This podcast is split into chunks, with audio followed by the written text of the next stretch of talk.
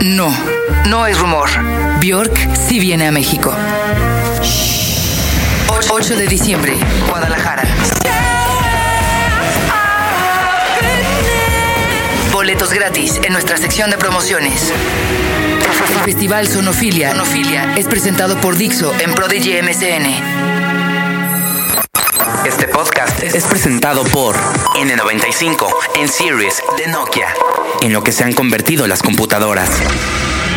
Aquí tuvimos un gran debate, porque eso es padre en Dixo, ¿verdad? Que el foro todos nos damos con todo, de si hubo fraude o no hubo fraude. Pues bueno, hoy les traigo al que lo filmó, para que no queden dudas, señores, señores. Y como siempre se vale opinar. Hoy un Tao con Luis Mando.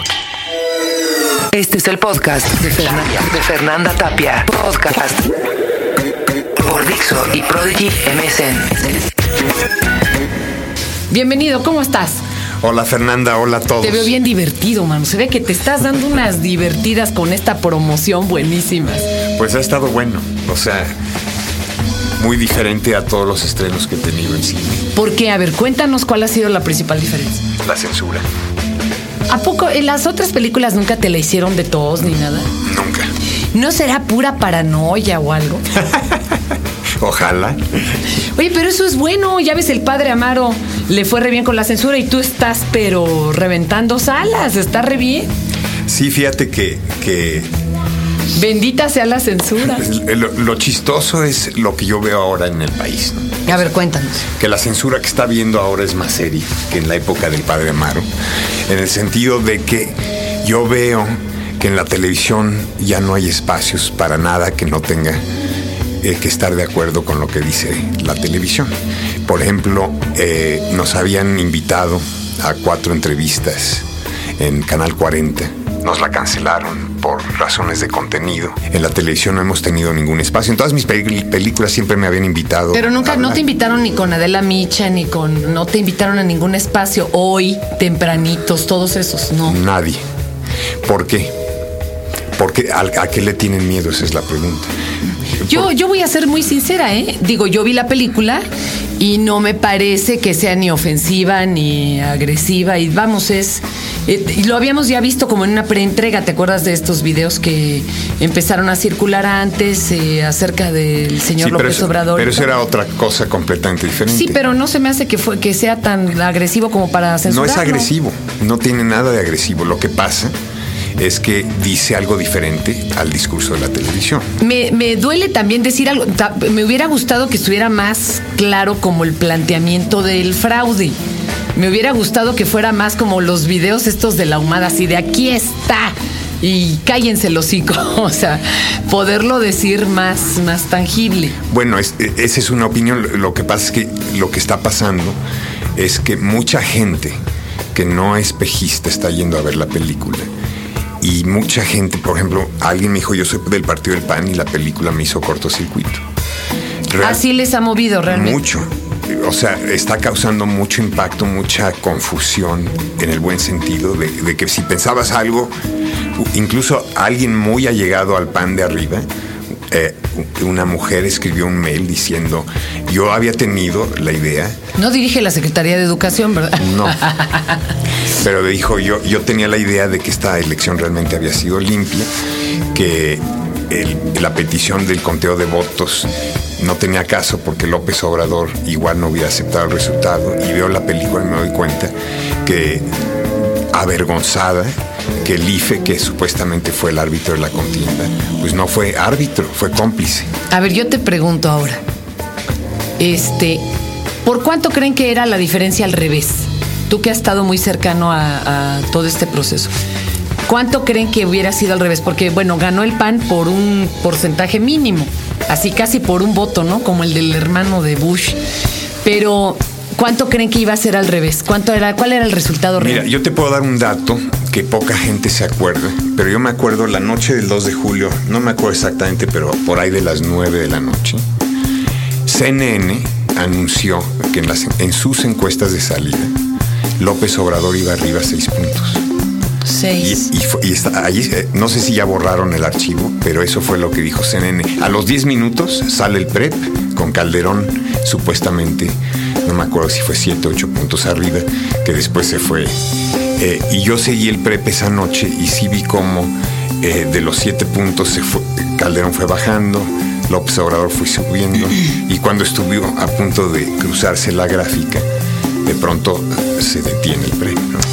Pasaron muchas cosas, y, pero finalmente a mí lo que más me impacta es el papel cómplice que juega la televisión en todo esto. Eso es lo más fuerte. Yo, yo incluso le pregunto a los que nos están escuchando, eh, ¿qué tanto de lo que pensamos hoy día es diferente a lo que nos ha metido en la cabeza la televisión? Bueno, aquí yo sí le, quiero tirar hasta incluso un poquito a nuestro público porque son bien derechosos, man. Y se me hace extraño de gente que esté relacionada con las computadoras y demás que no realmente son bastante contestatarios, o al menos esa falacia eh, tenía yo. Pero aquí nos hemos dado unos agarrones bien buenos en el foro al respecto. Ahora, yo te voy a decir una cosa. Yo, a, mí, a, mí no me importa que sean derechosos o izquierdosos. A mí lo que me importa es la corrupción y la falta de democracia. Puedes estar de un lado o del otro, porque yo sí te digo una cosa. Si yo hubiera visto que Felipe Calderón hubiera ganado la elección y le hacen fraude, yo hago esta película, aunque pueda no estar de acuerdo con sus, con sus ideas políticas. pero, pero aquí de lo que se trata es, queremos ser de, un, de, una ideología o de otra o queremos que haya democracia en el país. Y eso es lo que no, lo que muchos todavía no vemos. Pero es que asustan, perder el control para muchos ese sería. Yo te pregunto algo. Eh, híjole, tengo así como kilos de preguntas que hacerte. Venga. ¿Cómo lo está viviendo el señor Obrador ahorita? Eh, ¿Se va a lanzar en el 2012? ¿Lo va a apoyar? Ya ves que se habló de un acuerdo en donde él prometió no hacer otro partido para que no se desarticulara totalmente el PRD. ¿Qué va a pasar? Tú que lo has visto de cerca. No sé, o sea, yo creo que ahorita eh, lo importante no es el 2012. Yo creo que ahorita lo que está en juego y que mucha gente no se da cuenta que, que está en juego es el petróleo. O sea, lo que viene ahorita y lo que se está preparando por eso hay un discurso velado, pero muy claro y muy definido en los medios de comunicación, es la privatización del petróleo. Pero si dicen que ya queda re poquito, que nada más queda para nueve años. Bueno, pues... Que ya vamos a hacer petróleo del maíz, que está del, perdón, combustible del maíz, pero está de la chingada porque ya importamos maíz, pero pues mejor de la caña. Fíjate, Fernanda, lo que acabas de decir. Lo que dicen es que nomás queda nueve años. a eso me refiero con el discurso de los medios. Igual nos dicen que si no se vende la compañía de luz se va a, colapsar. ¿no? Exacto, entonces están armando el terreno, preparando la tierra para que todos los mexicanos digamos, está bien que nuestro petróleo se lo lleven los gringos, porque si no, la cosa va a estar muy mal. Pero eso es falta de información. Fíjate que a mí lo que me preocupa es que yo veo que nuestros medios de comunicación, que yo creo que la obligación de esos medios es informar, y lo que están haciendo es desinformando, es manipulando a la gente a que acepten pasivamente cosas que a toda la clase media de este país les va a afectar y que no están viendo. Y hay a quien le dio miedo, em, incluso muchos cambiaron su opinión de, de López Obrador cuando tomó reforma. Y les dio mucho miedo y entonces dijeron, no, entonces sí se iba a volver como Hugo Chávez, que bueno, es como el nuevo malo de la película, ¿no? Este, eh, ¿tú qué opinas de esa misma situación? Porque tú eres muy respetuoso en la película y no metes tu opinión. ¿No? ¿Tú qué opinas de ese detalle, por ejemplo, de haber tomado reforma el Zócalo? Bueno, es, eso yo entrevisto a López Obrador en la película, porque yo, yo tenía preguntas fuertes sobre eso, y, y, tú ya la viste, ya sabes lo que ahí se dice, pero es otra vez lo mismo. Lo que la gente piensa del plantón no es lo que la gente piensa del plantón es lo que los medios les han dicho que piensen. Por eso yo le pregunto a la gente, ¿qué tantos tienen pensamiento independiente? Porque yo escucho a la gente y muchos, muchos sí lo tienen, pero muchos me repiten lo mismo que han oído en los medios y parecen periquitos. Entonces yo sí reto a la gente a reflexionar, a qué tanto realmente han reflexionado, a pensar, a, a no nada más ser pericos de lo que dice la televisión. Y en ese sentido, yo en la película le pregunto a López Obrador, porque yo tenía dudas, o sea, porque finalmente eh, el plantón, para mí había medidas más que hubieran sido más eficaces. ¿Cómo qué? Para detener el, el fraude. ¿Cómo cuál? como paro nacional, como por ejemplo tomar las carreteras, tomar los aeropuertos. No que yo estaba de, esté de acuerdo Instigando, en eso. pero... Pero, pero, pero si realmente se trataba de parar el fraude, ¿por qué no hacer eso? Entonces yo lo cuestiono sobre eso. Y llegamos al punto en donde yo le digo, ¿cuál era tu prioridad? Eh, ¿Detener el fraude o evitar la violencia? Y él, bueno, él no quiere la violencia y eso mismo dijo Cárdenas cuando le hacen el, el fraude, ¿no? Y, y que finalmente, si no se hace nada, si no se hace el plantón, que si bien fue una medida fuerte, fue una forma pacífica, porque ¿qué pasó? Nada, no hubo ni siquiera un video roto, pero sí salió, fue una manera de desahogar toda esa rabia y frustración que tenían millones de mexicanos, y que sin eso, quién sabe si hubiera habido tranquilidad en el país. Entonces la gente, Fue como los medios, como la pero los medios obviamente, es, fue una, fue una express, Cuando le abres una- la valvulita, ¿no? Exactamente. Pero los medios obviamente aprovecharon esa situación para atacar duro. ¿Pero por qué? Porque esa es otra pregunta que la gente no se ha hecho.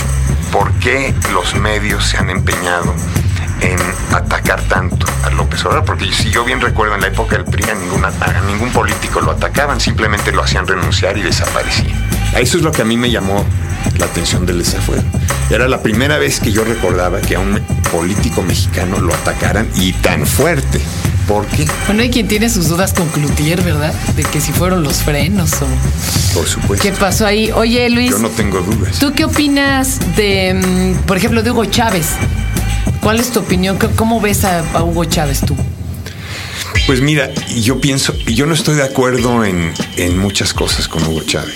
Y, y- yo pienso que esta intención de comparar a López Obrador con Hugo Chávez. Eso, a ver, ¿crees que se hubiera convertido en un Hugo Bueno, yo no sé si a ti te llegó un mail la semana pasada, donde des- pero llegaron millones de, de mails. ¿De qué, de qué? Que además eh, investigamos de dónde surgían y surgían del gobierno federal.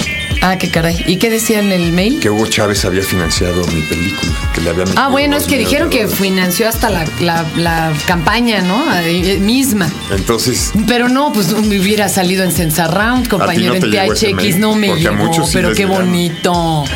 No le metió el lana. Entonces, ¿por qué? Es que a veces que dicen que es de una colecta. También eso, a ver, ahorita nos cuentas, pero a ver, bueno, primero desmiente o, o acepto lo que sea lo de Hugo Chávez y su feria. Y ahorita nos explicas de dónde salió realmente el dinero, porque quién se queda con esa duda. Adelante. sí, o sea, ¿por qué, por qué la intención de descalificar la película diciendo que Hugo Chávez la financió? Obviamente. ¿Esto sería muy malo? no es que sea bueno o malo, O sea, si- simplemente si es falso. O sea, fue, fue muy difícil para nosotros terminar la película. Hasta llegó un punto en donde nos quedamos sin dinero, hicimos una, un, eh, un llamado a la gente que quisiera que esta película saliera a los cines, que depositara dinero en una cuenta. Y le entraron Y su- entró mucho, desde 20 pesos para arriba, y nos, en una semana nos había entrado, creo que 200 mil pesos. Este pinche micrófono es de derecha, man. Hasta se está cayendo ahorita que estás hablando. Y se ¿Eh? Y se sigue cayendo. Creo que lo de Hugo Chávez sí puso nervioso. Sí, fue muy fuerte. Oye, ¿y tú crees que, que se hubiera convertido en una especie de Diego Chávez, eh, López Obrador, que será uno de los ataques, ¿no? No, yo sé que no. O de Fidel Castro, de algo así. No, obviamente no. Pero la gente, otra vez te digo, se cree todo lo que dice la televisión. Un conocido mío salió muy enojado de la película porque decía que este había sido ir a pagar 30 pesos por ver campaña política de López Obrador porque era como propaganda de él. ¿Tú cómo lo explicarías para los que todavía no la ven y que tienen que verla, digo? Eh, para que salgan de dudas, Chihuahua, ya aunque sea nomás para eso, ¿no? Pues no tiene nada que ver con campaña. Yo Sí habla él mucho y da como su punto de vista, negado en muchos otros medios, ¿no? El espacio. Sí, pero al mismo tiempo esa no era mi idea inicial. Eh, yo busqué insistentemente a los protagonistas de la historia. A Calderón, a Fox, a Salinas, Nadie a quiso hablar. Uralde. Y nadie quiso hablar, pero no le hablamos una vez, les hablamos cinco o diez veces y jamás respondieron. Y de allí que hasta yo dudé si hacer la película o no. Y luego dije, no, es que este material que tenemos es muy importante, no, no se puede guardar en una bodega. Y el que sí quiso hablar sin ningún tipo de censura fue López Obrador y a mí me interesó su discurso no, no político, no de retórica política. Él fue uno de los pro- protagonistas y por lo tanto testigo de la historia y él, y él en la película eh, revela cosas que yo antes de que me las platicara yo no las sabía. Entonces me interesaban los hechos, me, me interesaban los testimonios sustentados en documentos, en bases. Y en ese sentido, López Obrador no habla para decirte es que mi idea de la... No, pasó esto, pasó esto y pasó esto y aquí están los documentos. Oye, Luis, ¿y te, te vas a quedar haciendo este tipo de película eh, eh, más de documental o vas a cambiar de giro? ¿Qué es lo que sigue para ti? Bueno, lo que pasa es que llevo dos años y medio trabajando sin cobrar un peso. Entonces, Ven, ahora hay que hacer la colecta para ti, porque, al- alguien que, me encontré en la calle el otro día me, se me acercó y me, me dice, señor Mandoki, yo no entiendo por qué usted hizo esto, porque finalmente con esta película usted no tiene nada que ganar y sí mucho que perder. Y es cierto. Pero a mí lo que yo no la hice esta película por razones personales, la hice porque realmente amo profundamente a mi país y lo veo en una situación muy grave, donde la libertad no está aumentando, sino se está perdiendo, donde estamos entrando a un régimen muy autoritario que me recuerda un poco la Unión Soviética, donde si no piensas como el régimen, vámonos para afuera. Eh, eso está muy grave y la gente no lo está viendo. Por eso nomás digo que hoy en la televisión y repiten como periquito lo que dicen la gente allá. Y los analistas que hablan en la televisión son solo los que están de acuerdo. Yo no oigo voces discrepantes. Eso es grave. Yo creo en la, en la democracia y creo en la libertad de expresión, pero también tengo que trabajar. Me voy a hacer ficción un tiempo, no quiere decir que deje México, pero sí tengo otros proyectos y pues hay que. Y, y no es que no es un sacrificio. ¿Vas a también vivir amo fuera de ficción. México? Voy a seguir viviendo en México. Tengo películas que se filmarán fuera, pero vendré aquí a editarlas. Eh, y tengo aquí a mi familia y estamos contentos. ¿Y vas a tomar cuenta de lo que va a pasar? O sea, si llega a venderse parte de Pemex, de la de la luz, eh, las próximas elecciones, ¿estarás ahí con tu cámara nuevamente? Pues vamos a ver, ¿O lo que pasa es que muerto de coraje. Lo que, lo que- no, no, lo que pasa es que ya también no es fácil financiar estas cosas. O sea, ahorita estamos ya al final de los recursos y, y vamos a ver, vamos a ver cómo se van desarrollando las cosas. Pero yo sí invito a la gente a que no sea nada más Luis Mandoki el que reporte lo que pasa en el país y a que muestre evidencias que nadie más va a mostrar. Hay mucho y que además ahorita es mucho más fácil que antes. O sea, esta película, lo interesante de esta película es que así como tú, como lo que estamos haciendo tu programa, sin el internet no hubiera existido esta película. El, el internet es una tecnología maravillosa, moderna, que junto con el video, o sea, ya las gentes pueden, nos mandaron ma- evidencias de lo que sucedió con sus eh, teléfonos celulares. Entonces ya cualquier gente puede hacer cosas y se pueden distribuir. En ese sentido, pues espero que, así como yo fui el primer mexicano que abrió la brecha al irse a Hollywood, y luego ya me siguieron otros y muy bien, pues yo, yo abro la brecha en este momento eh, sacando una película sobre la realidad. Es 100% realidad, no hay nada de ficción. Para que otros me sigan y sigan haciendo trabajos que abran los ojos a los mexicanos. Pues ahí, a seguir viendo el fraude, eh, que conste que pues, cada quien va a salir con una idea diferente. ¿no? Y eso es lo bueno. Eso es lo interesante. Porque y se vale debatir. No, pues se trata de debatir. O sea, si queremos que todos piensen como yo, pues entonces, ¿a, a qué país queremos? O sea, se trata de que haya diferencias, que aprendamos a respetarlas, pero sobre todo, que aprendamos a escuchar, aunque no estemos de acuerdo. Tú me puedes decir, es que yo pienso que esto es azul y yo te puedo decir, pues yo lo veo verde. Pues está bien. Y no me agrede. Pero a lo mejor yo veo algo en tu punto de vista que no había visto antes y tú del mío. Y a lo mejor no, y todo, y todo está bien. Pero ahorita, quien no esté de acuerdo conmigo, bueno, hay que matarlo casi, ¿no? Pues se vale debatirlo y ahí está el foro eh, aquí en Dixo para que suban sus opiniones y ahí estaremos, ¿de acuerdo? Eh, Andrés, Andrés Ruemer, eh, me decía alguna vez, identidad no es la suma de, idéntico, de idénticos, o sea, ojalá que hubiera más apertura para las diferencias. Sí, que por, que por ejemplo en los programas de política que yo veo en Estados Unidos, pues siempre ponen eh, los diferentes puntos de vista a debatir y, y pueden gritar, pueden argumentar, pero ahí están, aquí no, aquí yo solo veo un punto de vista y el, el otro está afuera y eso está aumentando la división que hay en el país. ¿Crees que va a colapsar ya por último, Luis, el país, así que puede haber una guerra civil o algo? Un Bueno, de Estado. yo no, yo, yo, yo pienso que hay una inconsciencia tremenda tanto en el gobierno federal como en la televisión, en donde creen que no escuchar a millones de mexicanos, no importa. Y a mí me preocupa. Y lo que la gente no, se ve, no ve es que hay dos cosas. Uno, en la mente de muchos mexicanos, y yo sé porque yo hablo con mucha gente, hay una fecha emblemática que es el 2010. Hay mucha gente que perdió la esperanza con el fraude del 2006 y que dice, pues la vía electoral ya no es camino. Y, lo que, y la, otra, la otra cosa que la gente no ve es que si alguien está tratando de detener la violencia en este país, es al mismo que lo acusan de violento, que es a López Obrador. Entonces, yo, yo si, si, no lo van a lograr, pero si lograran anularlo, este país se desata. Pues ahí está, piénsenlo y reflexionen. Muchas gracias por haber venido. Yo sé que traes una agenda y no, me y no me crean. O sea, realmente se trata de que no le crean a nadie, que piense cada quien por sí mismo, que, que escuche bien las cosas, que estudien, que vean.